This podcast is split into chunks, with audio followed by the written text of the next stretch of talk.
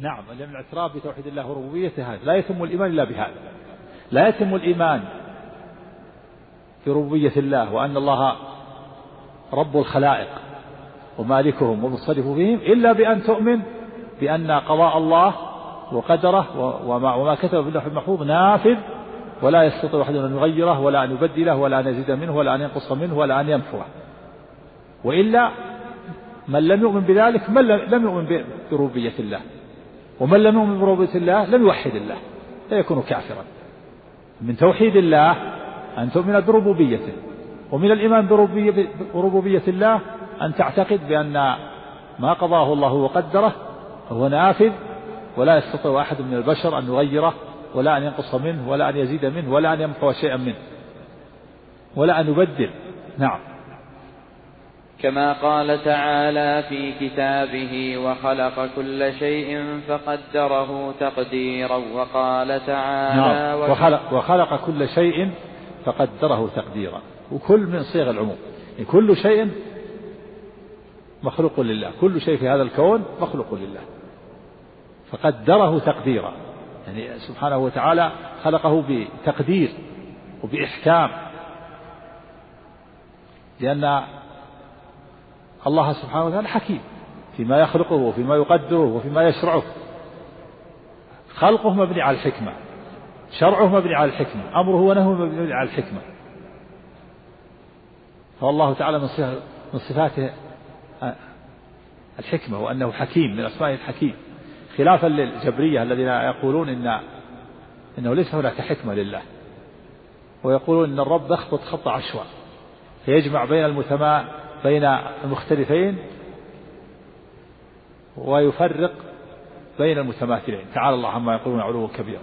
بل الله حكيم. خلق كل شيء فقدره تقديرا بحكمة. نعم سبحانه وتعالى. نعم. وقال تعالى وكان أمر الله قدرا مقدورا. كذلك كان أمر الله قدرا مقدورا. أمر الله الديني الشرعي مقدر مقدر تقدير فهو مبني على الحكمة. كما الآية الأولى أفادت أن خلق الله مبني على الحكمة والآية الثانية أفادت أن أمر الله وشرعه ودينه مبني على الحكمة. فهو حكيم سبحانه وتعالى. وهم الجبرية قبحهم الله من الجهمية وغيرهم يقولون الإرادة الإلهية المشيئة الإلهية تخطط خط عشواء من دون من دون تقدير ومن دون حكمة. فتجمع بين المتفرقات والمختلفات وتفرق بين المتماثلات. تعالى الله عما يقولون علوا كبيرا. وهذه الآية رد عليهم. وخلق كل شيء فقدره تقديرا. هذا في في المخلوقات. وكان أمر الله قدرا مقدورا. هذا في الشرعيات في الأول في الأوامر. فيما يأمره الله ويشرعه. نعم. فويل لمن صار لله تعالى في القدر خصيما. ويل ويل شدة العذاب والهلاك. وقيل واد في جهنم. ويل لمن صار لله في القدر خصيما. ويل لمن كان خصيما لله. خصيم فعيل بمعنى مخاصم. ويل لمن خاصم الله في قضائه وقدره. فالذي لا يؤمن بقضاء الله وقدره أو الذي يعترض على الله يقول لماذا فعل كذا؟ كيف فعل كذا؟ لماذا أغنى هذا؟ ولماذا أفقر هذا؟ ولماذا أشقى هذا؟ ولماذا أسعد هذا؟ ولماذا هدى هذا؟ ولماذا أضل هذا؟ ولماذا خلق الله كذا؟ لماذا خلق الله الحيات والعقارب؟ لماذا خلق الله السباع والهوام؟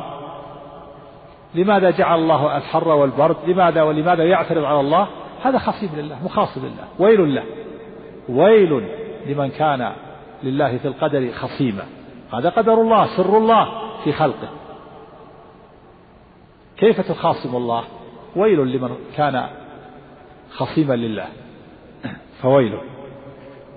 فويل لمن صار لله تعالى في القدر خصيما. نعم. ويل لمن كان لله في القدر يعني كما قدره في خلقه وأمره ونهيه. ويل لمن خاصم الله فاعترض على الله في خلقه وفي شرعه ودينه. نعم. وأحضر للنظر فيه قلبا سقيما. نعم أحضر للنظر في القدر قلبا سقيما. يعني قلب مريض. بأن هذا القلب المريض هو الذي هو الذي يعترض على الله. ويشك في حكمته. ويتهم ويتهم ربه. ويظن به الظنون السيئة. كما كظن المنافقين والكفرة. قال سبحانه وتظنون بالله الظنون. وقال, سبحانه في ويعذب المنافقين والمنافقات والمشركين والمشركات الظانين بالله ظن السوء عليهم دائرة السوء وغضب الله عليهم ولعنهم وأعد لهم جهنم وساءت مصيرا. فالمنافقون يظنون أن الله أن الله لا يتم هذا الدين وأن الله يخذل رسوله وأنه يقضى على هذا الدين ويقضى على الرسول والصحابة. هذا ظن السوء. كذلك من اتهم ربه وظن به ظنا سيئا وأنه ليس حكيما في شرعه أو ليس حكيما في قدره أو اتهم ربه وقال إنه ليس حكيما في فيما يقدره ويخلقه. هذا أحضر للنظر فيه قلبا سقيم قلبه مريض. القلب يمرض يمرض والمرض نوعان مرض شبهة ومرض شهوة. مرض الشبهة مرض الشكوك كمرض النفاق. قوله سبحانه في قلوبهم مرض فزادهم الله مرضا ولهم عذاب أليم بما كانوا يكذبون. ومرض الشهوة شهوة المعاصي.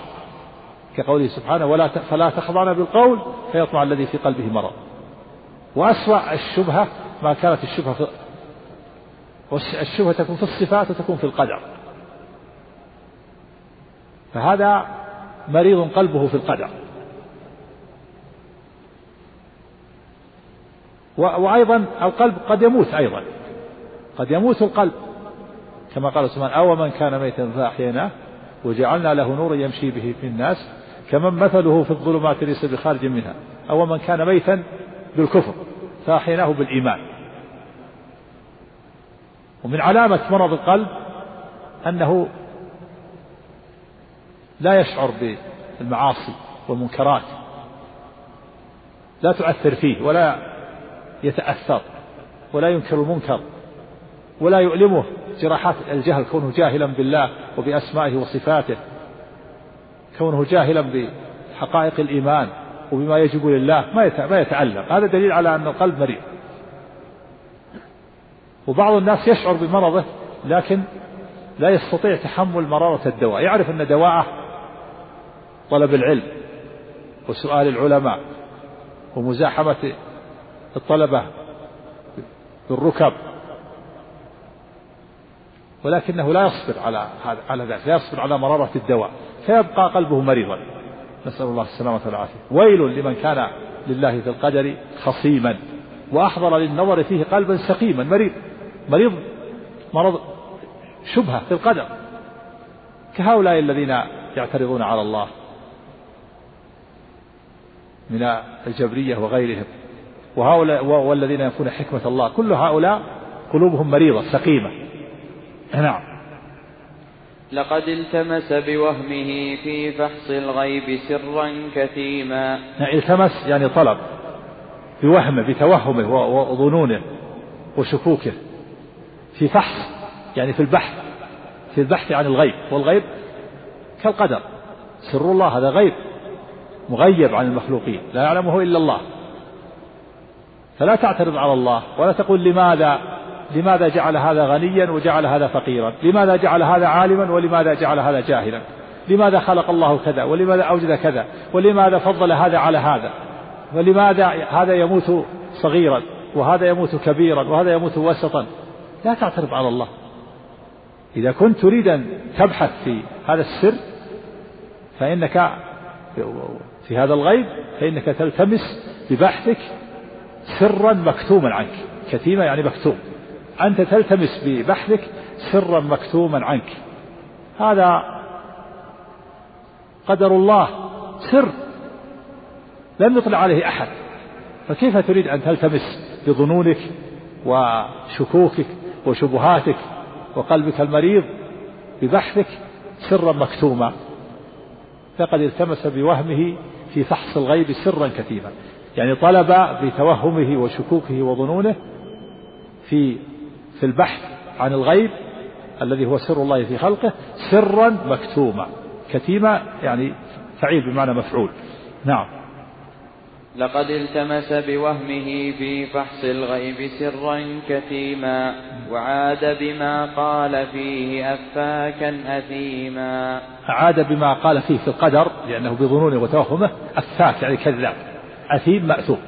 هذا النتيجة. النتيجة أنه لما تعدى حدوده وطغى وتجاوز الحد وطلب آه، معرفة الغيب وسر الله في خلقه بوهمه وظنونه عاد بما بما قال أفاك كذاب أفاكا أثيما يعني مأثوم. صار مأثوما وعاصيا وقد يكون كافرا بسبب تجاوزه الحد وطغيانه. وكما سبق أن المؤلف قال هذه درجة الطغيان وسلم الحرمان ذريعة الخذلان ودرجة الطغيان. وهنا قال عاد بما قال في أفاكا يعني كذابا أثيما مأثوما. فالواجب على المسلم أن يسلم لله في قدره ولا يبحث عن عن الغيب ولا عن القدر. يعلم أن ربه حكيم ولا يتجاوز الحد. أنت عبد لله مأمور مخلوق لعبادة الله مأمور بطاعة الله منهي عن معصيته إلزم حدك لا تتجاوز هذا الحد. وإن تجاوزت حدك فهذا طغيان وهذا هو الطاغوت الذي تجاوز به العبد حده. قالوا له طاغوت من الطغيان. فلا تتجاوز حدك ولا تلتمس الغيب فإنه من خصائص الله وسر من أسراره وليس إليك سبيل فإذا تجاوزت حدك فإنك تعود بمقالتك بسبب تجاوزك الحد أفاكا كذابا أثيما مأثوما. نعم. قال رحمه الله تعالى والعرش والكرسي حق. والعرش والكرسي حق. نعم بعده. وهو مستغن عن العرش وما دونه. نعم. محيط بكل شيء وفوقه. نعم. وقد أعجز عن الإحاطة خلقه. نعم. في هذا بيان أن الله سبحانه وتعالى غني عن غني عن العالمين وأنه سبحانه وتعالى محيط بكل شيء. فهو سبحانه غني عن العالمين متصف بالغنى فلا يحتاج إلى أحد لا إلى العرش ولا إلى الكرسي ولا إلى السماوات ولا إلى الخلائق أجمعين. لأنه سبحانه وتعالى له وصف الغنى فهو غني بالذات كما قال سبحانه إن الله لغني عن العالمين وقال تعالى وهو الغني الحميد. وهو سبحانه وتعالى محيط محيط بكل شيء ولا يحيط به شيء من مخلوقاته. قال سبحانه والله من ورائهم محيط.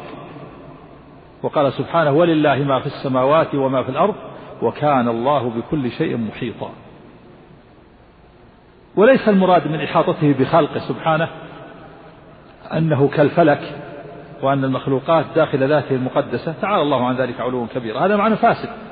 قد يفهمه بعض بعض الملاحدة بعض الحلولية الذي يقول إن الله حال في المخلوقات.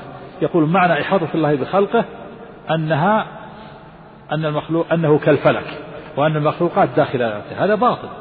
بل المعنى الصحيح للإحاطة المراد إحاطة عظمته سبحانه وسعة علمه وقدرته وأن المخلوقات بالنسبة إلى عظمته كالخردلة حبة صغيرة. كما روي عن ابن عباس رضي الله عنهما أنه قال ما السماوات السبع والأرضون السبع وما فيهن وما بينهن في يد الرحمن إلا كخردلة في يد أحدكم.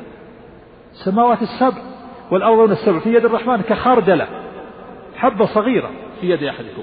ومعلوم ولله المثل الأعلى أن الواحد منا إذا كان عنده خردلة إن شاء قبضها وأحاط قبضته بها وإن شاء جعلها تحته وهو في الحالين مباين لها عال عليها فوقها من جميع الوجوه. فكيف بالعظيم الذي لا يحيط بعظمة وصف واصف؟ لو شاء سبحانه لقبض السماوات. والأرض اليوم وفعل بها كما يفعل بها يوم القيامة. فهو سبحانه وتعالى لا يعجزه شيء وهو محيط بكل شيء. والعرش والكرسي مخلوقان عظيمان. مخلوقان عظيمان من مخلوقات الله عز وجل. وأصل العرش في اللغة عبارة عن السرير الذي للملك. هذا معنى العرش في اللغة. عبارة عن السرير الذي للملك. سمي عرشا لارتفاعه عليه. قال ابن عباس رضي الله عنهما والاشتقاق يشهد لذلك. كقول الله تعالى معروشات وغير معروشات. وقال سبحانه وما كانوا يعرشون. فالمعروشات الشجر المعروش ما قام على ساق. وغير المعروش ما كان منبطحا على الأرض. فمادة العين والراء والشين تدل على الارتفاع. فالشجر, فالشجر المعروش ما قام على ساق وغير المعروش ما كان منبطحا على الأرض. ولأن مقعد الملك يكون أعلى من غيره. قال الله تعالى عن بلقيس ولها عرش عظيم. وقال عن يوسف عليه الصلاة والسلام ورافع أبويه على العرش. إذا العرش في اللغة سرير الملك.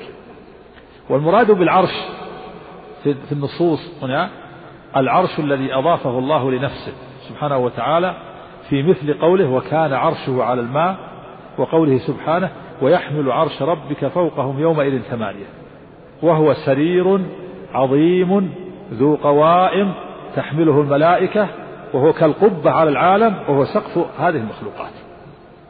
سرير عظيم ذو قوائم تحمله الملائكة وهو كالقبة على العالم وهو سقف هذه المخلوقات. وهذا العرش وصفه الله بأوصاف وصفه الله بالعظمة كما في قوله سبحانه قل من رب السماوات السبع ورب العرش العظيم ووصفه بأنه كريم كما في قوله فتعالى الله الملك الحق لا إله إلا هو رب العرش الكريم وكما تمدح سبحانه بأنه ذو العرش كما في قوله قل لو كان معه آلهة كما يقولون إذا لابتغوا إلى ذي العرش سبيلا. وقال سبحانه رفيع الدرجات ذو العرش يلقي الروح من أمره على من يشاء من عباده. كما أخبر سبحانه أن للعرش حملة فقال الذين يحملون العرش ومن حوله يسبحون بحمد ربهم ويؤمنون به. وقال ويحمل عرش ربك فوقهم يومئذ ثمانية. فأخبر أن للعرش حملة اليوم ويوم القيامة. وأن حملته ومن حوله يسبحون بحمد ربهم ويستغفرون للمؤمنين. كما أخبر سبحانه أن عرشه كان على الماء قبل أن يخلق السماوات والأرض. فقال سبحانه وهو الذي خلق السماوات والأرض في ستة أيام وكان عرشه على الماء. كما أخبر النبي صلى الله عليه وسلم أن للعرش قوائم ففي الصحيحين عنه صلى الله عليه وسلم أنه قال لا تخيروا بين الأنبياء فإن الناس يصعقون. فأكون أول من يفيق فإذا أنا بموسى آخذ بقائمة من قوائم العرش. فلا أدري أفاق قبلي أم جوزي بصعقة يوم الطور. كما أخبر النبي صلى الله عليه وسلم أن العرش فوق الفردوس الذي هو أوسط الجنة وأعلاها وأن الجنة مئة درجة ما بين كل درجتين كما بين السماء والأرض والفردوس أعلاها وفوقه عرش الرحمن. ففي الحديث إذا سألتم الله فاسألوه الفردوس فإنه وسط الجنة وأعلى الجنة وفوقه عرش الرحمن ومنه تفجر أنهار الجنة. كما أخبر النبي صلى الله عليه وسلم أن العرش مقبب على هذا العام مقبب. كما في حديث الأعرابي أتدري ما الله إن عرشه فوق سماواته هكذا وأشار بيده مثل القبة. كما أخبر النبي صلى الله عليه وسلم أن التقدير بعد وجود العرش وقبل خلق السماوات والأرض. ففي حديث عبد الله بن عمرو رضي الله عنهما عن النبي صلى الله عليه وسلم أنه قال إن الله قدر مقادير الخلائق قبل أن يخلق السماوات والأرض بخمسين ألف سنة وكان عرشه على الماء. فتلخص من مجموع هذه النصوص في أوصاف العرش ما يأتي. أولا أن الله مدح نفسه بأنه رب العرش وذو العرش مما يدل على أهمية العرش وميزته على المخلوقات. ثانيا وصف العرش بأنه عظيم وأنه كريم وأنه مجيد. ثالثا وصف العرش بأن له حملة وأن الملائكة تحف به من حوله. رابعا أن العرش هو أعلى المخلوقات وسقفها فهو فوق الفردوس الذي هو وسط الجنة وأعلى الجنة. رابعا أن للعرش قوائم. سادسا أن العرش مقبب على العالم. سابعا أن العرش سابق وجوده على تقدير المقادير وأن تقدير المقادير سابق خلق السماوات والأرض. هذا هو الصواب. وذهب بعض أهل الكلام إلى أن العرش فلك مستدير من جميع جوانبه محيط بالعالم من كل جهة. وربما سموه الفلك التاسع والفلك الأطلس. يقول بعض أهل الكلام إن إن العرش فلك مستدير من جميع جوانبه محيط بالعالم من كل جهة. يعني إن العرش مغلف لجميع العالم. فالعالم كله السماوات والأرض كلها في جوف العرش. هذا قاله بعض أهل الكلام. لكن هذا ليس بصحيح. لأنه قد ثبت بالشرع أن له قوائم كما سبق في حديث الصحيحين. قال شيخ الإسلام ابن تيمية رحمه الله العرش مقبب ولم يثبت أنه مستدير مطلقا بل ثبت أنه فوق الأفلاك وأن له قوائم. وفي علوه قوله صلى الله عليه وسلم إذا سألتم الله فاسألوه الفردوس فإنه وسط الجنة وأعلاها وفوقه عرش الرحمن ومنه تفجر أنهار الجنة. وعلى كل تقدير فالعرش فوق, فوق المخلوقات سواء كان محيطا بالأفلاك أو غير ذلك وهو فوق الكرسي والكرسي فوق الأفلاك كلها ونسبة الأفلاك وما فيها إلى الكرسي كحلقة في فلاة قال تعالى وسع كرسيه السماوات والأرض. إذا العرش أعظم المخلوقات ثم يليه في العظم الكرسي وهو مخلوق عظيم. وقد نقل بعضهم وقد, وقد نقل بعضهم أن الكرسي هو علم الله لكن هذا قول ضعيف. ونسبته إلى ابن عباس لم تثبت. فإن علم الله وسع كل شيء. كما قال تعالى ربنا وسعت كل شيء رحمة وعلما. والله يعلم نفسه ويعلم ما كان وما لم يكن. ولو فسر الكرسي بالعرش ولو, كف ولو فسر الكرسي بالعلم في الآية لقيل وسع علمه السماوات والأرض وهذا المعنى لا يكون مناسبا لا سيما وقد قال تعالى ولا يؤوده حفظهما أي لا يثقله ولا يكرثه وهذا يناسب القدرة على العلم. وقال بعضهم إن الكرسي هو العرش لكن الأكثرون أنهما شيئان. إذا الأقوال ثلاثة قيل العرش مخلوق قيل إن الكرسي هو العرش. وقيل إن الكرسي مخلوق آخر غير العرش. وقيل إن الكرسي هو العلم. والصواب أن الكرسي مخلوق آخر غير العرش. و والصحيح أن الكرسي غير العرش وهو موضع قدمي الرحمن جل جلاله. قال الإمام عثمان بن سعيد الدارمي رحمه الله هذا الذي عرفناه عن ابن عباس صحيحا مشهورا. فالكرسي مخلوق عظيم وهو موضع قدمين لله سبحانه. كما روى ابن أبي شيبة والحاكم وقال على شرط الشيخين عن ابن عباس في قوله وسع كرسيه السماوات والأرض أنه قال الكرسي موضع القدمين والعرش لا يقدر قدره إلا الله. وذكر ابن جرير عن أبي ذر رضي الله عنه قال سمعت رسول الله صلى الله عليه وسلم يقول ما الكرسي في العرش إلا كحلقة من حديد ألقيت في ظهر ثلاث من الأرض. والله سبحانه وتعالى استوى على العرش استواء يليق بجلاله وعظمته. وجاء ذكر استواء الله سبحانه على عرشه في سبعة مواضع من القرآن. الموضع الأول في سورة الأعراف. قال تعالى إن ربكم الله الذي خلق السماوات والأرض في ستة أيام ثم استوى على العرش يغشي الليل النهار. الموضع الثاني في سورة يونس. قال تعالى إن ربكم الله الذي خلق السماوات والأرض في ستة أيام ثم استوى على العرش يدبر الأمر. الموضع الثالث في سورة الرعد. قال تعالى الله الذي رفع السماوات بغير عمد ترونها ثم استوى على العرش. الموضع الرابع في سورة طه. قال تعالى الرحمن على العرش استوى. الموضع الخامس في سورة الفرقان. قال تعالى الذي خلق السماوات والأرض وما بينهما في ستة أيام ثم استوى على العرش الرحمن. الموضع السادس في سورة ألف لام ميم السجدة. قال تعالى الله الذي خلق السماوات والأرض وما بينهما في ستة أيام ثم استوى على العرش. الموضع السابع في سورة الحديد. قال تعالى هو الذي خلق السماوات والأرض في ستة أيام ثم استوى على العرش. والعلو صفة من صفات الله. والاستواء صفة من صفات الله. لكن هل هناك فرق بين العلو والاستواء؟ العلو صفة من صفات الله والاستواء صفة من صفات الله. فما الفرق بينهما؟ بين الصفتين. يتبين الفرق واضحا بين هاتين الصفتين من وجهين. الوجه الأول أن العلو من صفات الذات فهو ملازم للرب. الرب لا يكون قط إلا عاليا. والاستواء من صفات الأفعال وكان بعد خلق السماوات والأرض. كما أخبر الله بذلك في كتابه فدل على أنه سبحانه تارة كان مستويا على العرش وتارة لم يكن مستويا عليه. فاستواء على العرش كان كان بعد خلق السماوات والأرض. الخلق معروش العرش مخلوق قديم. ولكن استواء استواء الله على العرش كان بعد خلق السماوات والأرض. فالاستواء علو خاص فكل مستو على شيء عال عليه وليس كل عال على شيء مستوي عليه. فالأصل أن علوه سبحانه على المخلوقات وصف لازم له كما أن عظمته وكبرياءه وقدرته كذلك. وأما الاستواء فهو فعل يفعله سبحانه بمشيئته وقدرته ولهذا قال ثم استوى. الثاني أن العلو من الصفات المعلومة بالسمع والعقل. هذا الفارق الثاني. العلو من الصفات المعلومة بالسمع والعقل. وأما الاستواء على العرش فهو من الصفات المعلومة بالسمع لا بالعقل. يعني أن العلو صفة العلو ثابتة بالعقل والشر. كل الناس يثبتون ويدركون أن الله في العلو حتى البهائم. أما الاستواء على العرش هذا ما عرف إلا من الشر. والعلو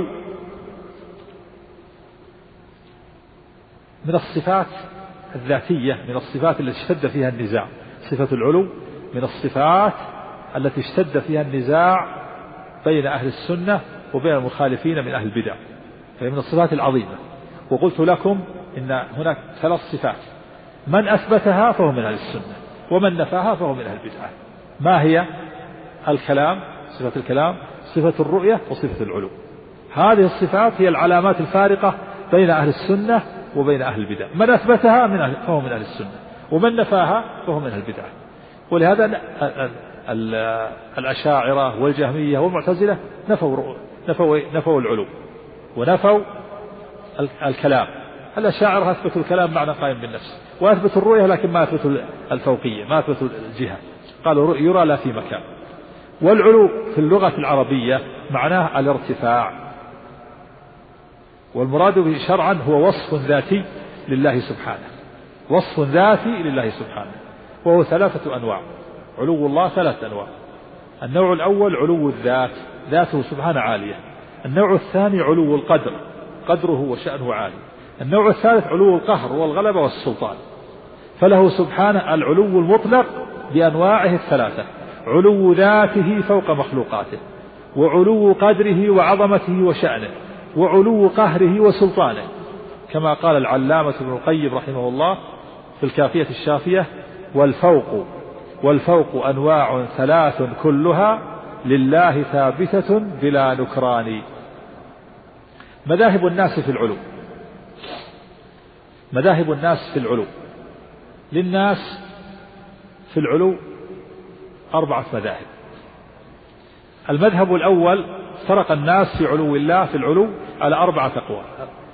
القول الأول مذهب سلف الأمة وأئمتها من الصحابة والتابعين والأئمة والعلماء. مذهبهم أن الله فوق سماواته مستو على عرشه بائن من خلقه. أن الله فوق سماواته مستو على عرشه بائن من خلقه. المذهب الثاني مذهب مذهب معطلة الجهمية ونفاتهم مذهب معطلة الجهمية ونفاتهم أن الله ليس هو داخل العالم ولا خارجه ولا هو مباين له ولا محيط له ولا فوقه ولا تحته. فينفون عنه الوصفين المتقابلين اللذين لا يخلو موجود عن أحدهما وهذا يقوله أكثر المعتزلة ومن وافقهم من متأخر الأشاعرة. إذا ماذا يكون؟ يقولون الله لا داخل العالم ولا خارجه ولا مباين له ولا محيط له. يعني لا داخل لا لا لا منفصل ولا متصل ولا فوقه ولا تحته. ماذا يكون؟ عدم أشد من العدم. يكون ممتنع نعوذ بالله. المذهب الثالث مذهب حلولية الجهمية. الذين يقولون يقولون إن الله بذاته في كل مكان كما يقوله النجارية فعلى هذا الجهمية لهم مذهبان مذهب النفاة ومذهب الحلولية. النفاة ينفون الوصفين. والحلولية يقولون حال في كل مكان. المذهب الرابع مذهب طوائف من أهل الكلام والتصوف. أن الله فوق العرش وهو في كل مكان. فهم يقولون هو بذاته فوق العرش وهو بذاته في كل مكان. وهذا موجود في كلام طائفة من السالمية والصوفية. أدلة السلف والأئمة وأهل السنة على علو الله على خلقه بذاته. أولا عرفنا أن العلو ثلاث أقسام أو ثلاثة أنواع. النوع الأول علو الله بالذات والنوع الثاني علو القدر والشأن والنوع الثالث علو القهر والسلطان. نوعان وافق فيهما أهل البدع ونوعان ونوع أنكروه. ما هما النوعان اللذان وافقوا علو القدر وعلو وعلو القهر؟ قالوا نحن نوافق أن الله علو شأنه عالي وقهره عالي. أما كون هو, هو بذاته فوق فهذا نخالف ولهذا أهل السنة إنما يستدلون على هذا النوع. فالسلف يستدلون أهل السنة والأئمة على علو الله على خلقه بذاته. استدلوا بالنقل الصحيح والعقل الصريح والفطرة السليمة. أما النقل الصحيح فمن وجوه كثيرة. أدلة الأدلة النقلية يقول العلماء أدلة العلو تزيد على ثلاثة آلاف دليل. تزيد على ثلاثة آلاف دليل. لكن الآن نريد أن نأتي بقواعد يندرج تحتها أفراد كثيرة. نحن نأتي بنوع. نوع من الأدلة أنواع. أنواع الأدلة ولكن كل نوع تحته أفراد. النوع الأول التصريح والإخبار بأن الله استوى على العرش في سبعة مواضع من كتابه. كلها جاءت بلفظ على وهي تدل على العلو والارتفاع وهذا نص لا يقبل الاحتمال ولا الاشتباه في معناه. هذا نوع. كم تحت من أفراد؟ سبعة أدلة. سبعة كلها ثم استوى على العرش. نحن الآن نأتي بقواعد أنواع ما نستطيع أن نحصر الأدلة. أكثر من ثلاثة آلاف. لكن نستطيع أن نأتي بالنوع الذي يدخل تحته أفراد. النوع الثاني.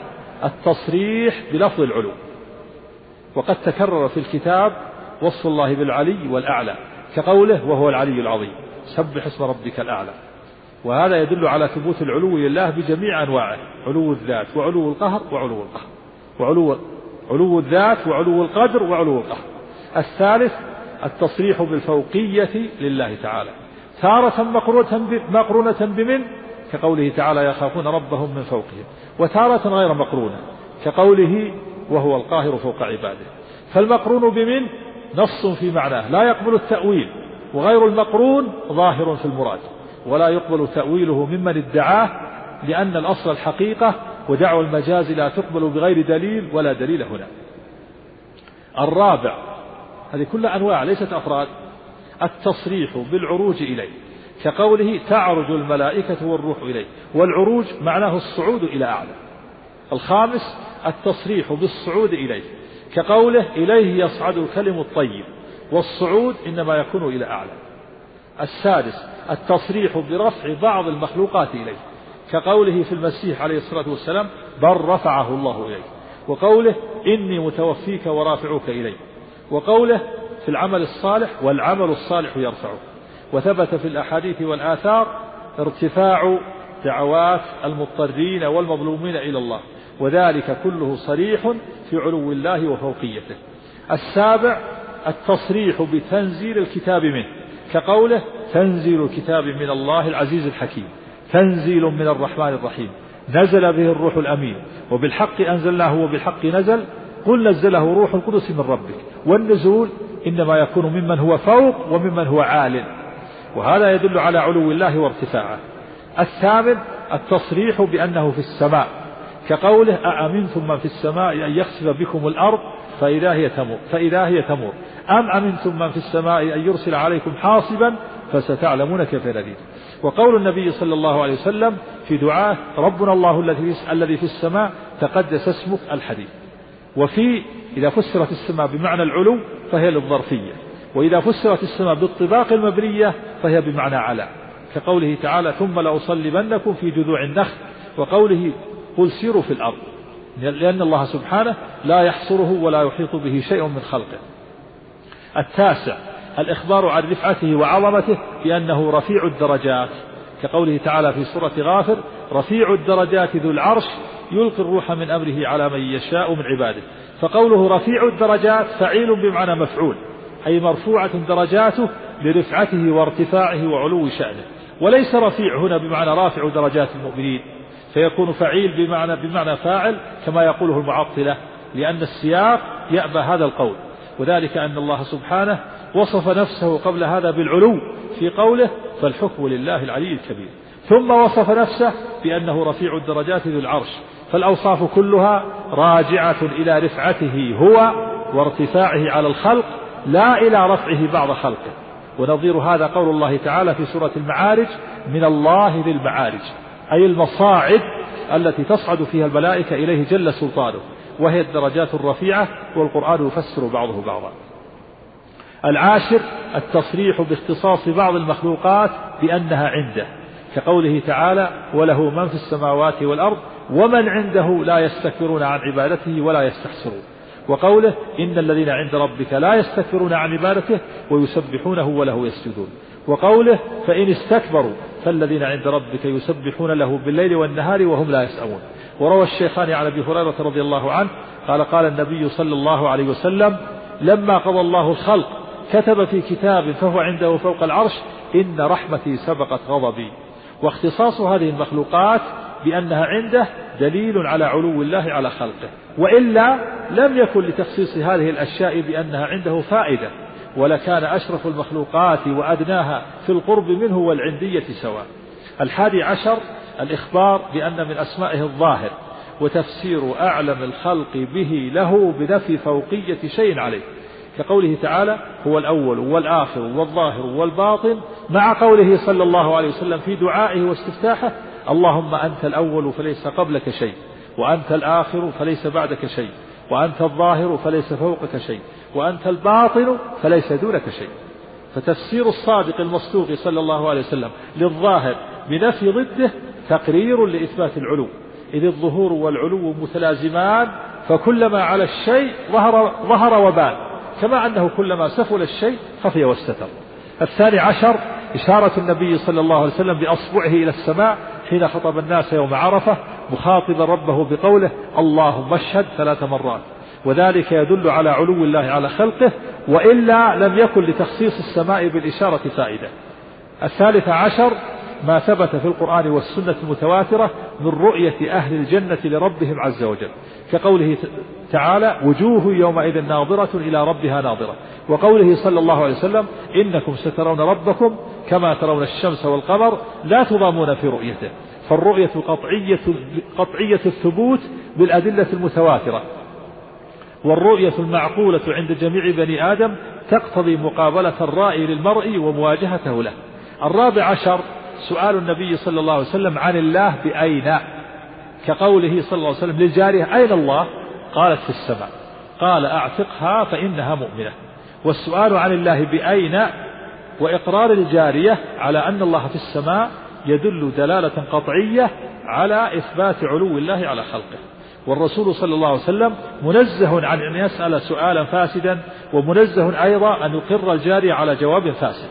ويلزم من يقول إن الرسول صلى الله عليه وسلم خاطب الجارية بما تعرف وإن كان على خلاف الحقيقة أن يكون النبي صلى الله عليه وسلم لم يبين الحق وأن يكون قد أقر على الخطأ وحاشاه صلى الله عليه وسلم من ذلك يعني المعطلة هذا الحديث في صحيح مسلم قال النبي صلى الله عليه وسلم أين الله قالت في السماء قال أعتقها فإنها مؤمنة ماذا يجيب أهل أهل البدع؟ أهل البدع يقولون لو رفعت لو رفعت إصبعك إلى السماء وأنت عند جهمي أو معتزل قطع إصبعك. يقول لا تشير إليه هو في كل مكان. فأحذر أن ترفع إصبعك عند جهمي أو معتزلي وليس عندك أحد. يقطع إصبعك. يقول هذا تنزيه لله. هذا تقص الله. جعلت محصور في مكان. فقيل له الرسول قال أين الله وأين يسأل عنها في المكان؟ قالوا هذا الرسول صلى الله عليه وسلم سأل سؤال فاسد. هذه خاطبها بقدر عقلها. هذه جارية جاهلة ما تفهم عجمية. فهو يخاطبها على على على مقدار فهمها. وإلا مقصود الرسول أن يقول من الله؟ مقصود أن يقول من الله؟ لكن قال أين من لأن من؟ من؟ من غير من يسأل بها عن عن الشيء. أما أين يسأل بها عن المكان؟ فقالوا أين الله مقصود الرسول؟ يقول من الله. لكن الجارية ما تفهم خاطبها بمقدار عقلها. عجمية الرسول أفصح الخلق. ما يقدر ما يقدر يقول من الله؟ طيب ولما قالت في السماء قال الرسول أعتقها فإنه. قالوا أقرها على جواب فاسد موافقة لعقلها. هذه 14 نوع من إيش؟ 14 نوع من الأدلة وكل نوع تحت من؟ تحته أفراد. هذه تعتبر قواعد. المبتدعة هل سكتوا؟ اعترضوا على هذه على هذه الأدلة. وأجاب أهل السنة على اعتراضهم. وهناك أدلة عقلية لأهل السنة. واعتراض وجواب عليها. وهناك أيضا أدلة من الفطرة. واعتراض من النفاة وجواب عليها. وهناك أدلة أيضا عقلية لأهل البدع للنفاة وجواب عليها.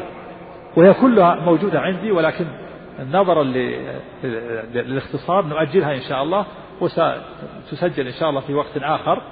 والآن ننتقل إلى الموضوع الذي بعده حتى نستطيع أن نكمل العقيدة شرح العقيدة إن شاء الله. نعم. قال رحمه الله تعالى ونقول إن الله لأن البحث هذا طويل الآن. لو لو تكلمنا عنه وشرحناه يحتاج إلى ليلتين أو ثلاث. فنؤجله. الآن أخذنا أدلة النقلية وأما الاعتراضات والأدلة العقلية والشبه والردود تسجل إن شاء الله في وقت آخر إن شاء الله و وسوف إن شاء الله بعد بعد التفريغ تكون موجودة. نعم. في مبحث العلو اعترض النفاة على الأدلة التي استدل بها أهل السنة والجماعة على علو الله على خلقه وهي كما سبق أربعة عشر نوعا من الأدلة. اعترض نفاة العلو على الأدلة العقلية التي تثبت علو الله على خلقه بذاته وتأولوها بأن المراد بها علو وفوقية القدر والعظمة والشأن وعلو وفوقية القهر والغلبة والسلطان. تأولوها بأنها بأن المراد بها علو وفوقية القهر علو وفوقية القدر والعظمة والشأن والخيرية والأفضلية. وفوقية القهر والغلبة والسلطان. لأن النفاة يثبتون هذين النوعين من العلو وهو علو القهر وعلو القدر. والخلاف بينهم وبين أهل السنة في علو في علو الذات. قالوا فمعنى كونه سبحانه فوق عباده خير من عباده وأفضل ومعنى كونه فوق العرش خير من العرش وأفضل. قالوا ونظير ذلك قول العرب الأمير فوق الوزير والدينار فوق الدرهم. والذهب فوق الفضة. قالوا هذا يدل على أن المراد بالفوقية الخيرية. الأمير فوق الوزير يعني في الرتبة والدينار فوق الدرهم والذهب فوق الفضة في الرتبة. وليس المراد أن ذاته فوق ذاته. أجاب أهل الحق عن هذا الاعتراض بأجوبة.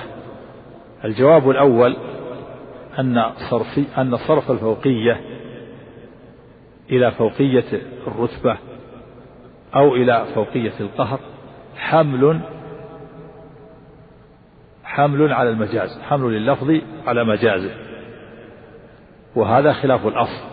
إذا الأصل الحقيقة وحقيقة الفوقية علو ذات الشيء على غيره والمجاز على خلاف الأصل لأنه خلاف الظاهر فلا يقبل إلا بدليل يخرجه عن حقيقته. كما في قوله تعالى حكاية عن فرعون أنه قال وإنا فوقهم قاهرون. فهذه فوقية قهر وغلبة لأنه قد علم أنهم جميعا مستقرون على الأرض. ولا يلزم مثل ذلك في قوله تعالى وهو القاهر فوق عباده إذ قد علم بالضرورة أنه وعباده ليسوا مستوين في مكان واحد حتى تكون فوقية قهر وغلبة. الثاني الجواب الثاني أن تفضيل الله سبحانه على أحد من خلقه لم يذكر في القرآن ابتداء. وإنما ورد ذلك في سياق الرد على من اتخذ ذلك الشيء ندا لله تعالى وعبده معه وأشركه في إلهيته. فبين الله سبحانه أنه خير من تلك الآلهة وذلك الند. كقوله تعالى آه الله خير أما يشركون. وقوله سبحانه أأرباب متفرقون خير أم الله الواحد القهار. وقوله حكاية عن سحرة فرعون إنا آمنا بربنا ليغفر لنا خطايانا وما أكرهتنا عليه من السحر والله خير وأبقى. وقوله أفمن يخلق كمن لا يخلق أفلا تذكرون؟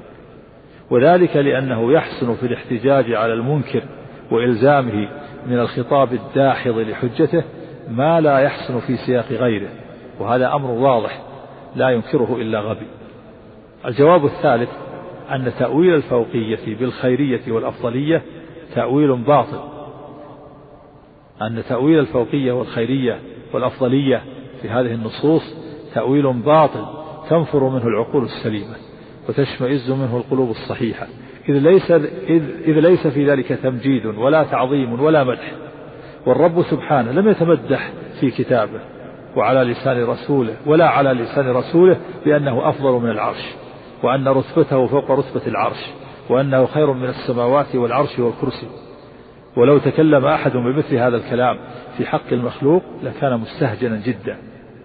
فلو قال شخص الشمس أضوأ من السراج والسماء أكبر من الرغيف أو أعلى من سقف الدار والجبل أثقل من الحصى ورسول الله أفضل من اليهود لعد ذلك من ساقط القول بل هو من أرذل الكلام وأسمجه وأهجنه لما فيه من التنقص. كما قيل في المثل السائر ألم ترى أن السيف ينقص قدره؟ إذا قيل إن السيف أمضى من العصا. وإنما يصح أن يقال هذا المعنى في حق المتقاربين في المنزلة وأحدهما أفضل من الآخر. وإذا كان يقبح كل القبح أن تقول الجوهر فوق قشر البصل ويضحك من ذلك العقلاء للتفاوت العظيم الذي بينهما فالتفاوت الذي بين الخالق والمخلوق أعظم وأعظم.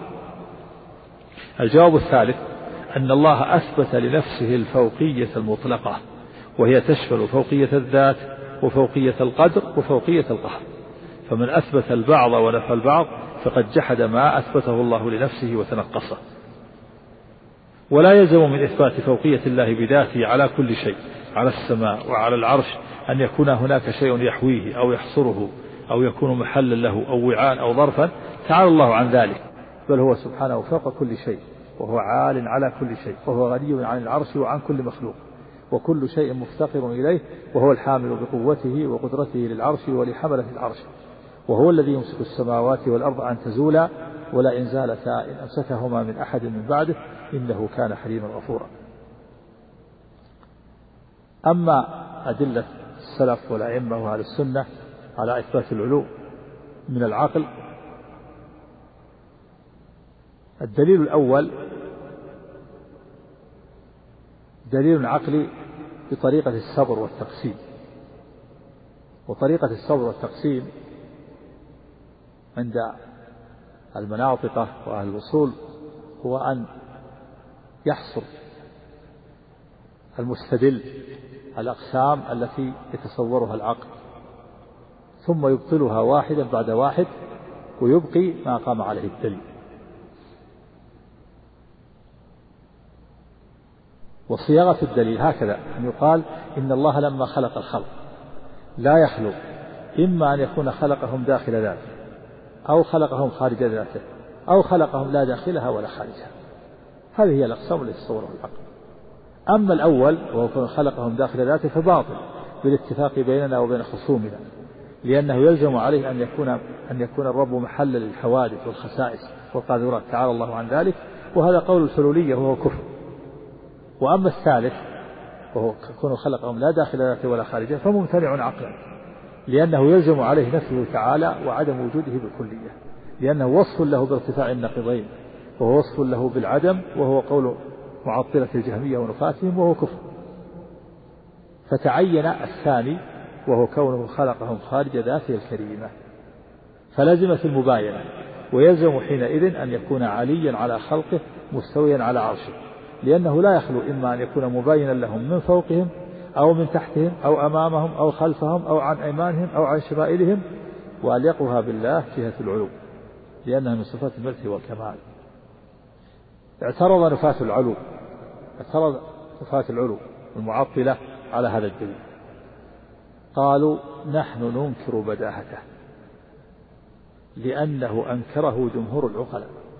فلو كان بديهيا لما كان مختلفا فيه بين العقلاء بل هو قضية وهمية خيالية.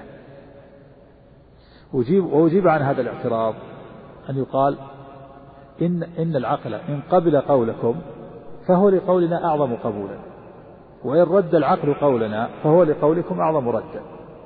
فإن كان قولنا باطلا في العقل فقولكم أشد بطلانا. وإن كان قولكم حقا مقبولا في العقل فقولنا أولى بأن يكون مقبولا في العقل. فإن دعوى الضرورة مشتركة. فإنا نقول نعلم بالضرورة بطلان قولكم. وأنتم تقولون كذلك. فإذا قلتم تلك الضرورة التي تحكم ببطلان قولنا هي من حكم الوهم لا من حكم العقل قابلناكم بنظير قولكم. وعامة فطر الناس ليسوا منا ولا منكم موافقون, موافقون لنا على هذا. فإن كان حكم فطر بني آدم مقبولا فرجحنا عليكم وإن كان مردودا غير مقبول بطل قولكم بالكلية فإنكم إنما بنيتم قولكم على ما تدعون أنه مقدمات معلومة بالفطرة الآدمية. وبطلت عقلياتنا أيضا وكان السمع الذي جاءت به الأنبياء معنا لا معكم. فنحن مختصون بالسمع دونكم وال فنحن فنحن مختصون بالسمع دونكم والعقل مشترك بيننا وبينكم. والمراد بالسمع الأدلة الشرعية كتاب السنة وقولكم إن أكثر العقلاء يقولون بقولنا وينكرون بداهة دليلكم يقال ليس الأمر كذلك. فإن الذين يصرحون بأن صانع العالم شيء موجود ليس هو فوق العالم وأنه لا مبين له ولا حال في العالم طائفة من النظار وهم قلة وأول من عرف عنه ذلك في الإسلام الجهم بن صفوان وأتباعه الدليل الثاني الدليل الثاني من الأدلة العقلية لأهل السنة على علو الله على خلقه دليل بطريق الملازمة والاستثنائية. هذا يسمى طريق دليل بطريق الملازمة والاستثنائية. لو كان كذا لكان كذا لكنه لا, لا, لا يكون كذا فلا يكون كذا. صياغة الدليل هكذا. لو لم يتصف الرب بفوقية الذات لو لم يتصف الرب بفوقية الذات مع أنه قائم بنفسه مع أنه قائم بنفسه غير مخالط للعالم. لو لم يتصف الرب بفوقية الذات مع أنه قائم بنفسه غير مخالط للعالم لكان متصفا بضدها لأن القابل للشيء لا يخلو منه أو من ضده. وضد فوقية السهول وهو مذموم على الإطلاق وهو مستقر إبليس وجنوده. يعني يقال لو, لو لم يكن الرب متصفا بفوقية الذات لكان متصفا بضدها وهو السهول. لكنه لا يتصف بالسهول فدل على أنه متصف بالفوقية اعترض نفاة العلو على هذا الدليل. العقل فقالوا اعترض النفاة على هذا الدليل فقالوا لا نسلم أنه قابل للفوقية حتى يلزم من نفيها ثبوت ضدها. لا نسلم أنه قابل للفوقية حتى يلزم من نفيها ثبوت ضدها. وأجيب عن هذا الاعتراض بجوابين. الجواب الأول لو لم يكن قابلا للفوقية والعلو لم يكن له حقيقة قائمة بنفسها. فمتى أقررتم بأنه ذات قائم بنفسه غير مخالط للعالم وأنه موجود في الخارج ليس وجوده ذهنيا فقط لزمكم إثبات علوه وفوقيته. الجواب الثاني لو لم يقبل العلو والفوقية لو كان الرب لا يقبل العلو والفوقية لكان كل عال على غيره أكمل منه. فإنما يقبل العلو فإنما يقبل فإن ما يقبل العلو أكمل مما لا يقبله. والعلو والعلو والفوقية صفة كمال لا نقص فيه ولا يستلزم نقصا ولا يوجب محذورا ولا يخالف كتابا ولا سنة ولا إجماعا فنفي حقيقته عين الباطل. أدلة السلف والأئمة وأهل السنة على إثبات العلوم من الفطرة استدلوا بالفطرة. الدليل الفطري أن يقال هو أن الخلق جميعا بطباعهم وقلوبهم السليمة يرفع يرفعون أيديهم عند الدعاء إلى السماء ويقصدون جهة العلو بقلوبهم عند التضرع إلى الله تعالى. وهذا أمر فطر الله عليه عباده من غير أن يتلقوه من المرسلين. يجدون في قلوبهم طلبا ضروريا يتوجه إلى الله ويطلبه في العلو فالجارية الأعجمية التي قال لها النبي التي قال لها النبي صلى الله عليه وسلم أين الله؟ قالت في السماء. إنما أخبرت عن الفطرة التي فطرها الله عليها وأقرها النبي صلى الله عليه وسلم على ذلك وشهد لها بالإيمان. اعترض نفاة العلو على هذا الدليل باعتراضين. الاعتراض الأول قالوا إن رفع الإنسان يديه عند الدعاء إنما كان لكون السماء قبلة للدعاء كما أن الكعبة قبلة للصلاة لا لأن الله في العلو. وأجيب عنه بأجوبة. الجواب الأول أن ادعاءكم أن السماء قبلة للدعاء لم يرد بذلك كتاب ولا سنة ولم يقله أحد من سلف الأمة. وهذا من الأمور الشرعية الدينية فلا يجوز أن يخفى على سلف الأمة وعلمائها. ثانيا أن قبلة الدعاء هي قبلة الصلاة بدليل أن النبي صلى الله عليه وسلم كان يستقبل القبلة في دعائه في مواطن كثيرة. فمن ادعى أن للدعاء قبلة فمن ادعى أن للدعاء قبلة غير قبلة الصلاة فهو مبتدع في الدين ومخالف لجماعة المسلمين. ثالثها أن القبلة هي ما يستقبله العابد بوجهه كما كما تستقبل الكعبة في الصلاة والدعاء والذكر والذبح. أما الموضع الذي ترفع الأيدي إليه فلا يسمى قبلة لا حقيقة ولا مجازا رابعها لو كانت السماء قبلة للدعاء لكان المشروع أن يوجه الداعي وجهه إليها وهذا لم يشرع. خامسا أن أمر القبلة مما يقبل النسخ والتحويل. كما تحولت القبلة من بيت المقدس إلى الكعبة. وأمر التوحيد في الدعاء إلى الجهة العلوية مركوز في الفطر لا يقبل التحويل. سادسها أن المستقبل أن المستقبل للكعبة يعلم أن الله تعالى ليس هناك. بخلاف الداعي فإنه يتوجه إلى ربه وخالقه ويرجو الرحمة أن تنزل من عنده. الاعتراض الثاني للنفاة قالوا إن دليلكم منقوض بوضع المصلي جبهته على الأرض مع أن الله ليس في جهة الأرض. فكما فكما أن المصلي يضع جبهته على الأرض والله ليس في جهة الأرض فكذلك يرفع يديه في الدعاء والله ليس في العلو. وأجيب عنه بأن واضع الجبهة إنما قصده الخضوع لمن فوقه بالذل له والخشوع. وليس قصده بأن يميل إليه لأنه تحته. هذا لا يخطر في قلب ساجد إلا ما حكي عن بشر المريسي قبحه الله أنه سمع وهو يقول في سجوده سبحان ربي الأسفل. تعالى الله عن ذلك علوا كبيرا. شبهة نفاة العلو. شبه نفاة العلو. نفاة العلو لهم شبه. لهم شبه عقلية. وليس عندهم أدلة شرعية. الشبهة الأولى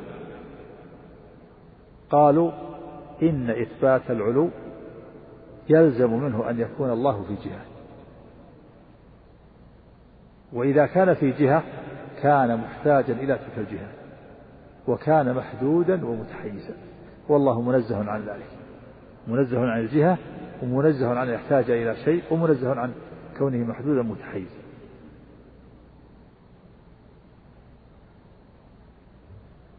أجاب أهل الحق عن هذه الشبهة بجوابين بجوابين جواب إجمالي وجواب تفصيل الجواب الإجمالي أن يقال تنزيهكم الله عن الجهة. إن أردتم أنه منزه عن جهة وجودية تحيط به وتحويه وتحصره إحاطة الظرف بالمظروف فنعم هو أعظم من ذلك وأكبر وأعلى. فليس هو داخل المخلوقات. وإن أردتم بالجهة ما وراء العالم فلا ريب أن الله فوق العالم. مباين للمخلوقات. الجواب التفصيلي أولا أن لفظ الجهة يراد به أمر موجود ويراد به أمر معدوم. فإن أريد بالجهة فإن أريد بالجهة أمر موجود جهة وجودية وأن الله داخل السماوات أو داخل العرش فهذا باطل. فإن الله لا يدخل في ذاته شيء من مخلوقاته ولا يدخل في مخلوقاته شيء من ذاته بل هو مباين للمخلوقات منفصل عنها. يعني إن أردتم بالجهة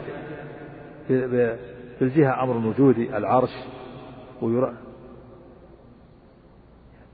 السماوات والعرش وأنه داخل فيها فهذا باطل وإن أردتم بالجهة أمر عدمي. وأردتم بالعرش وأن ويراد بكونه فيها أنه عليها. كما قيل في كما قيل في قوله إنه في السماء على السماء. وعلى هذا التقدير فهو فوق الموجود فوق الموجودات كلها وهو غني عنها. لم يكن عنده جهة وجودية يكون فيها فضلا عن أن يحتاج إليها.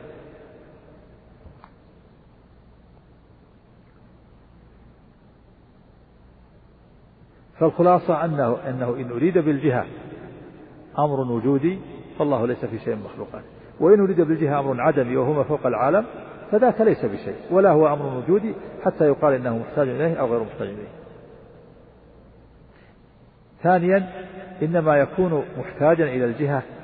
أن يقال إنما يكون محتاجا إلى الجهة لو كان في جهة مخلوقة تحويه وتحصره وتحيط به. أما إذا أريد بالجهة ما فوق العالم لم يلزم ذلك. بل لا يلزم من كون المخلوق فوق مخلوق آخر أن يكون محتاجا إليه.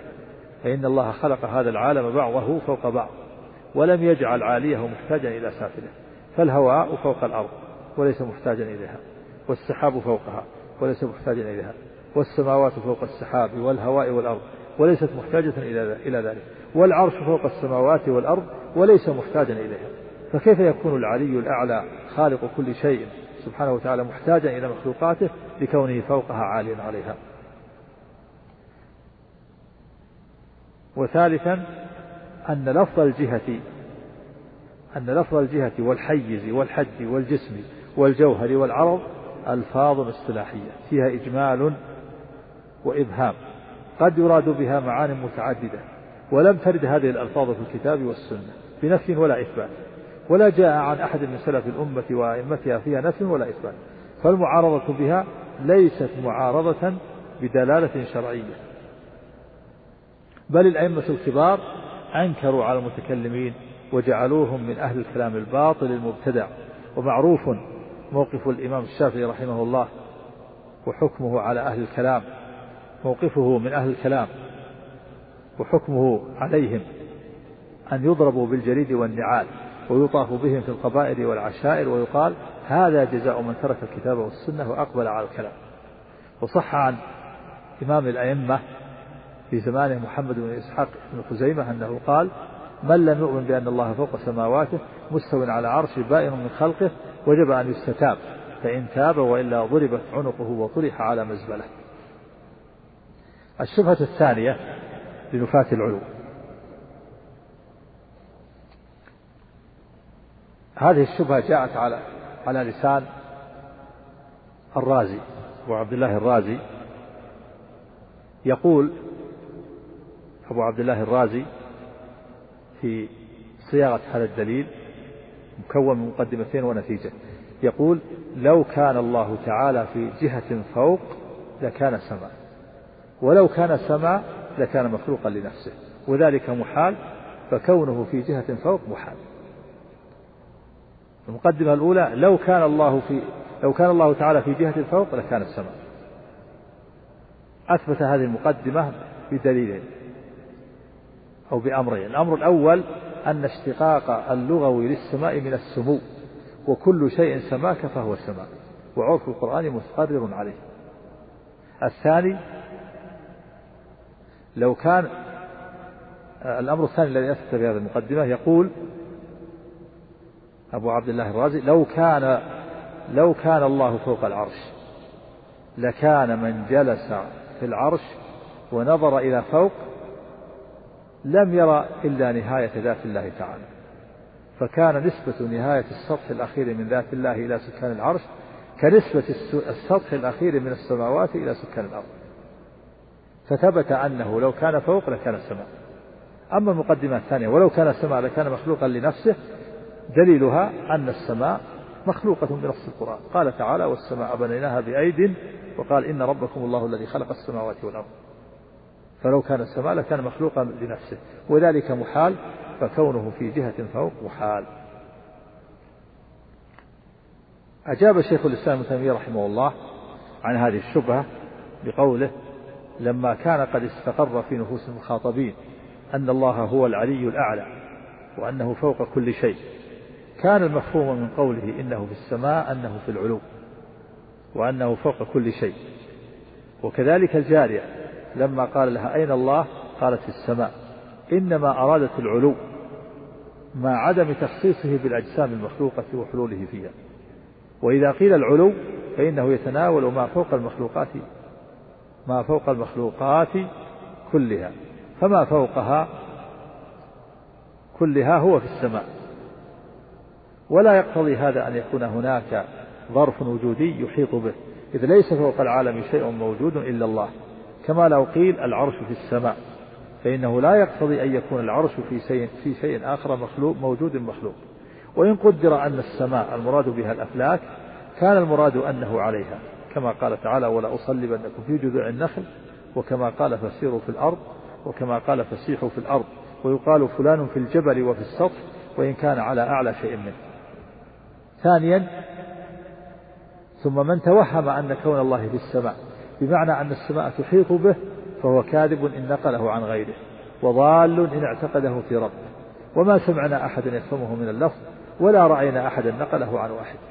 ولو ولو سئل سائر المسلمين هل يفهمون من قوله سبحانه ورسوله إن الله في السماء أن السماء تحويه لبادر كل أحد منهم أن يقول هذا شيء لعله لم يخطر ببالنا.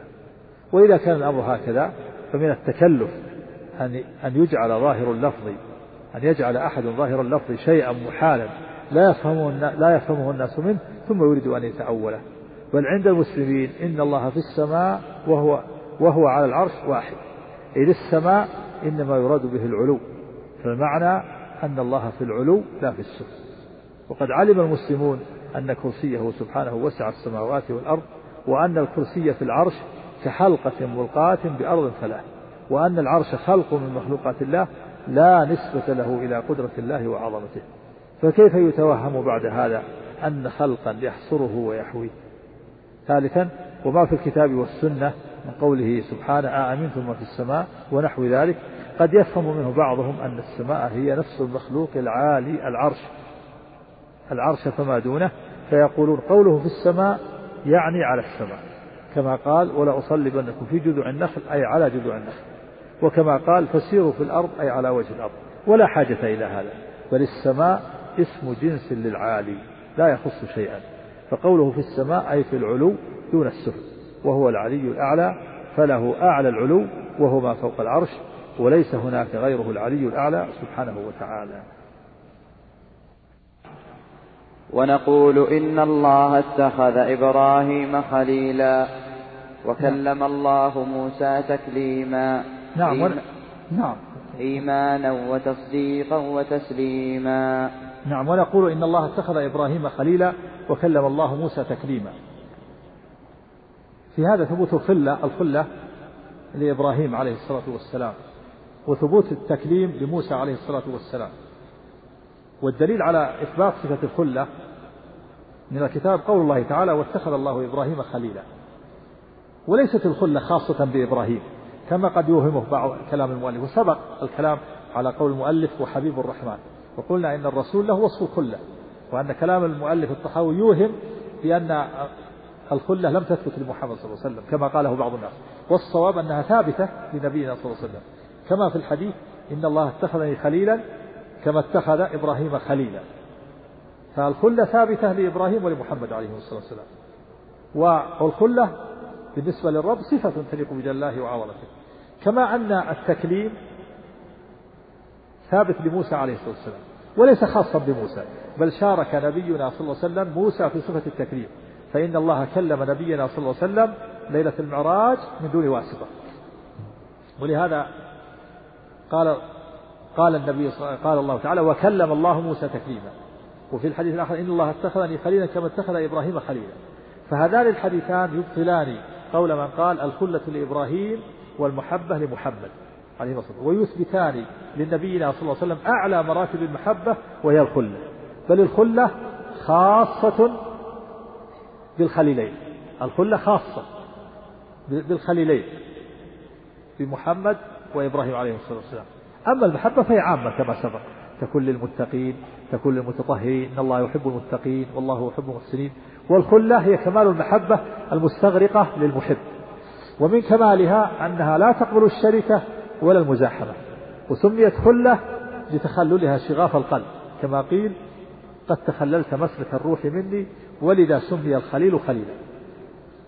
والنسبة بين الخلة والمحبة العموم والخصوص فالخلة أخص من مطلق المحبة والمحبوب بها لكمالها يكون محبوبا لذاته لا لشيء آخر. إذ المحبوب لغيره هو مؤخر في الحب عن ذلك الغير. ففيها كمال التوحيد وكمال الحب. ففيها كمال التوحيد وكمال الحب. فنبينا صلى الله عليه وسلم له كمال التوحيد وكمال الحب. وكذلك إبراهيم. والمحبة والخلة بالنسبة للرب سبحانه وتعالى كسائر صفات الله كما يليق بجلال الله وعظمته. والجهمية أنكروا حقيقة المحبة والخلة من الجانبين. من جانب الله ومن جانب العبد. قالوا شبهتهم في ذلك قالوا المحبة لا تكون إلا لمشاكلة ومناسبة بين الحب والمحبوب. هذه شبهة. لا تكون إلا لمناسبة مشاكلة ومناسبة بين الحب والمحبوب ولا مناسبة بين القديم والمحبوب توجب المحبة. لا مناسبة بين المخلوق والخالق. وهذا باطل. أي أعظم مناسبة من رب وعبد.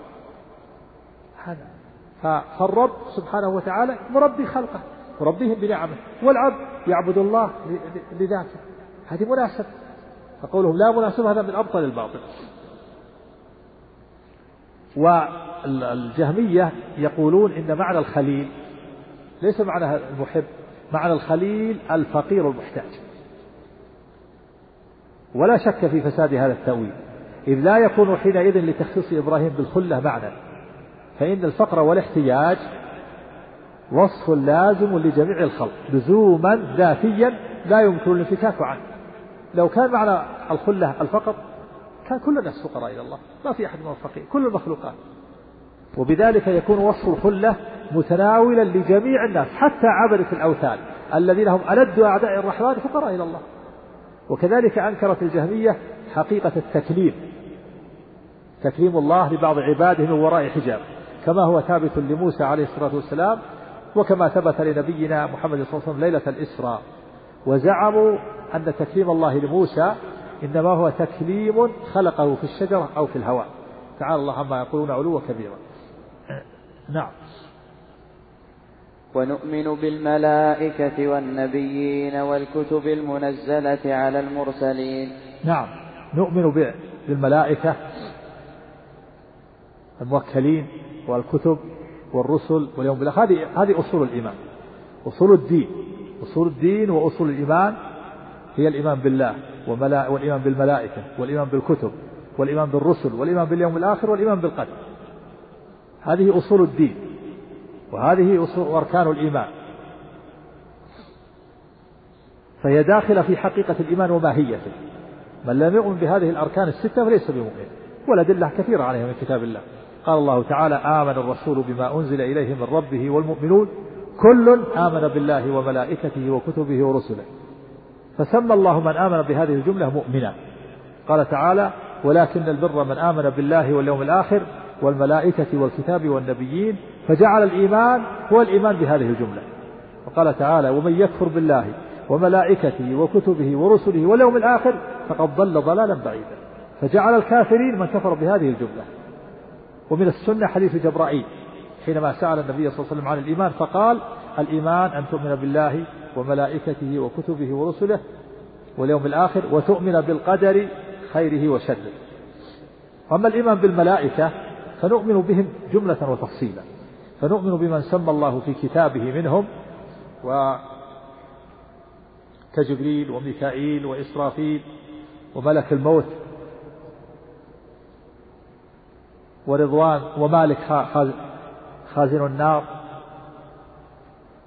من سمى الله به؟ نؤمن تفصيلا.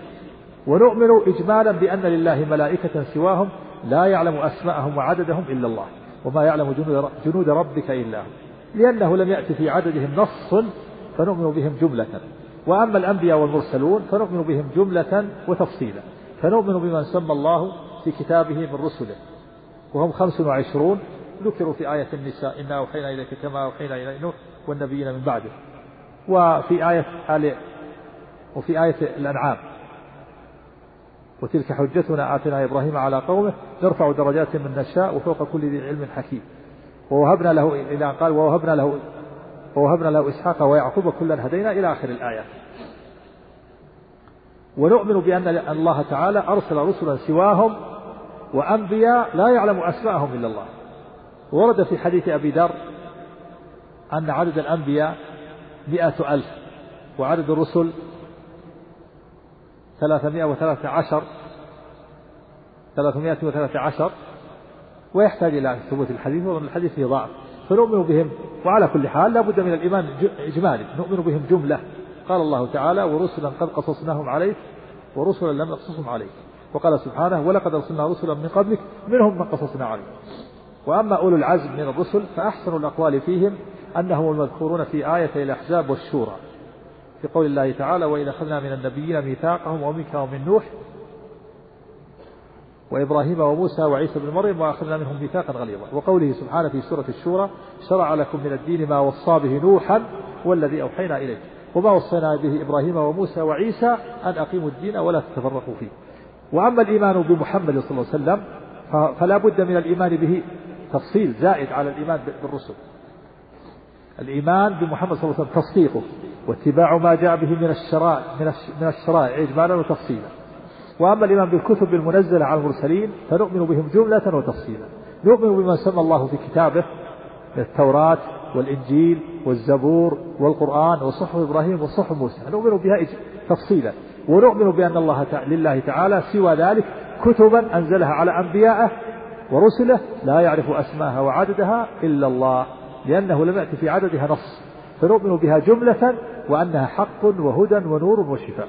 وأما الإيمان بالقرآن فالإقرار به واتباع ما فيه وتحكيمه في كل شيء في المنشط والمكره واليسر والعسر مع اعتقادي أنه أفضل الكتب وأنه ناسخ لها ومهيمن عليها وذلك أمر زائد على غيره من الكتب ذلك أمر زائد على غيره من الكتب.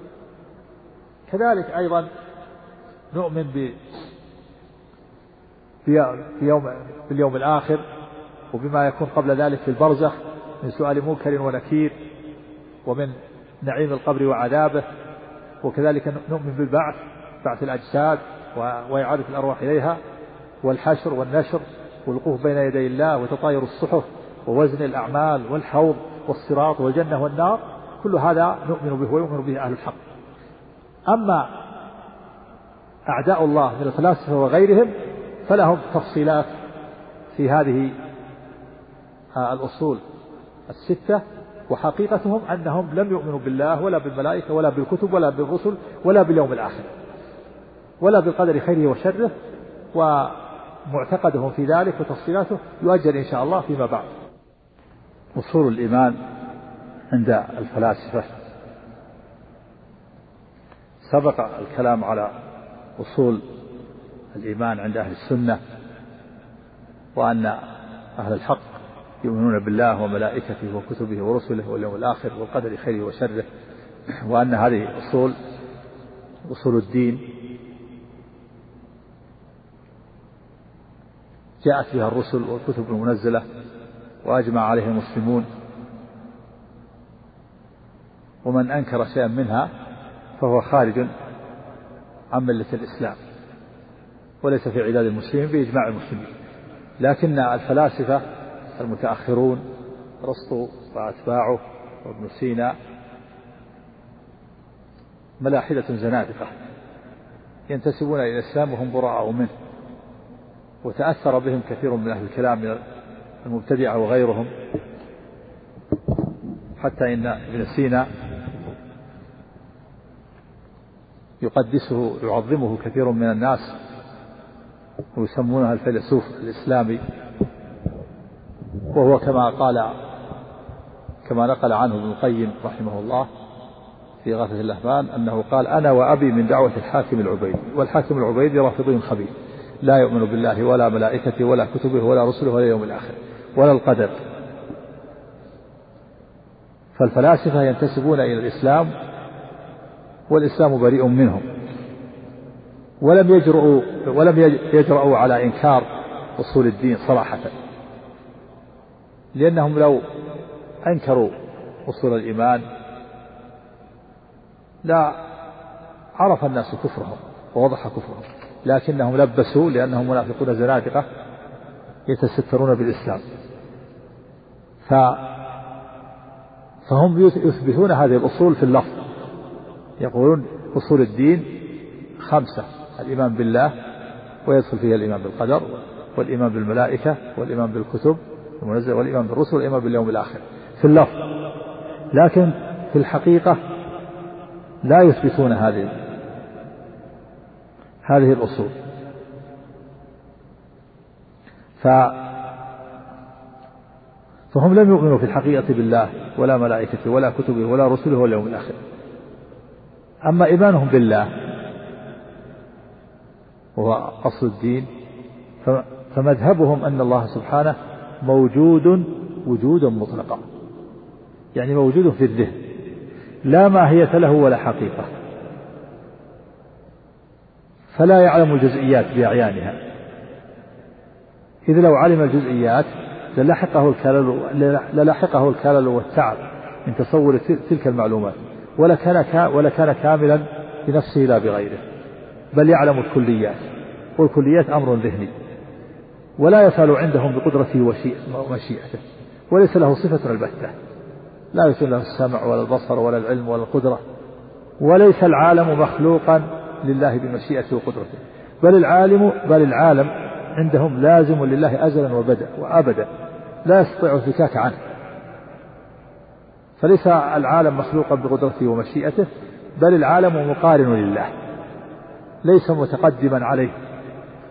ينكرون أن يكون متقدما عليه في الزمان بل هو مقارن له وهو العلة المحرك لهذا العالم وهو أول هذا العالم. والعالم لازم لله أزلا وأبدا فهو لازم له كلزوم النور للسراج. هذا مذهبهم في الإيمان بالله. وحقيقة إيمان مذهبهم إيمانهم بالله أنهم لم يثبتوا وجودا لله إلا في اللفظ وفي الذهن فقط. لم يثبتوا ربا هذا رب الفلاسفة. رب معدوم لا وجود له. لأن الموجود لا بد أن يتصف بالصفة ولا بد أن يكون له اسم وهؤلاء يسلبون جميع الأسماء والصفات. فتبين بهذا أنه لا وجود له إلا في الذهن وفي اللفظ. وأما الملائكة فإنهم لا يثبتون الملائكة على أنهم أشخاص محسوسة تنزل وتذهب وترى وتجيء وتخاطب الرسول وتصف عند ربها وتكتب أعمال العباد ولها وظائف كما جاء في الكتاب والسنة بل يقولون إنها إنها هي العقول وهي مجردات ليست داخل العالم ولا خارجه ولا فوقه ولا تحته ولا هي أشخاص تتحرك وتصعد وتنزل وتدبر وتكلم وتكتب أعمال العبد وتجيء وترى وتخاطب الرسول وإنما ذلك عندهم أمور ذهنية لا وجود لها في الأعيان.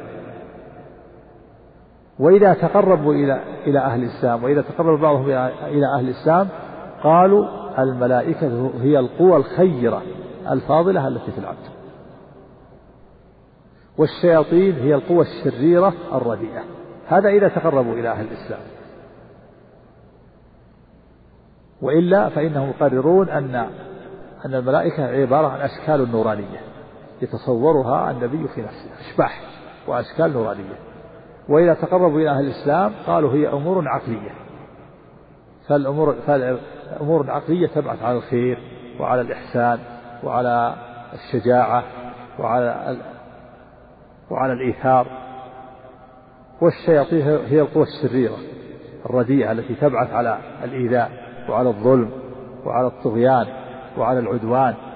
أمور عقلية ليست معنوية. هذا إذا تقربوا إلى أهل الإسلام وإلا فهم قرروا أنها أشخاص وأشباح وأشكال نورانية يتصورها النبي في زعمه وأما الإيمان بالكتب فإنهم لا يثبتون الكلام لله عز وجل ولا يثبتون أن الله تكلم بكلام أنزله على أنبيائه ورسله ولم يكن لم يكن لله كلام لا يثبتون لله كلاما ولا كتبا أنزلها ولا يصفون الله بالكلام فلا يكلم ولا يتكلم ولا قال ولا يقول والقرآن عندهم فيض فاض من العقل الفعال على قلب على قلب بشر. يعني أمور معاني تفيض معاني ليس بحرف ولا صوت.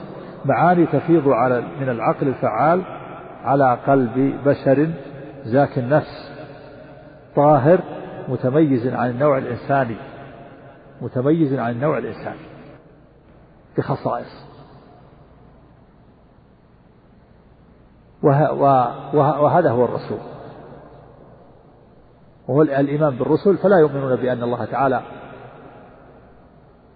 اصطفى أنبياءه ورسله بل يقولون إن الرسالة ليست هبة من الله وليست مهنة وليست منحة بل هي صنعة من الصناعات وكسب يكسبه الإنسان وسياسة من السياسات ولها ثلاث خصائص ثلاث خصائص من توفرت فيه فهو نبي. فالنبي رجل عبقري متميز عن غيره بهذه الخصائص. الخصيصة الأولى قوة الإدراك وسرعته لينال من العلم أعظم مما يناله غيره. رجل ليس ليس عاديا بل هو رجل عبقري ذكي عنده سرعة الإدراك والحفظ فينال من العلم أكثر مما يناله غيره. الثاني الصفة الثانية قوة النفس. أو قوة التأثير ليؤثر بها في هيول العلم بقلب الصورة إلى صورة. يعني يقول عنده قوة تأثير يشبه الساحر بحيث يقلب ما ارتسم في ذهنك من صورة إلى صورة وأنت لا تشعر.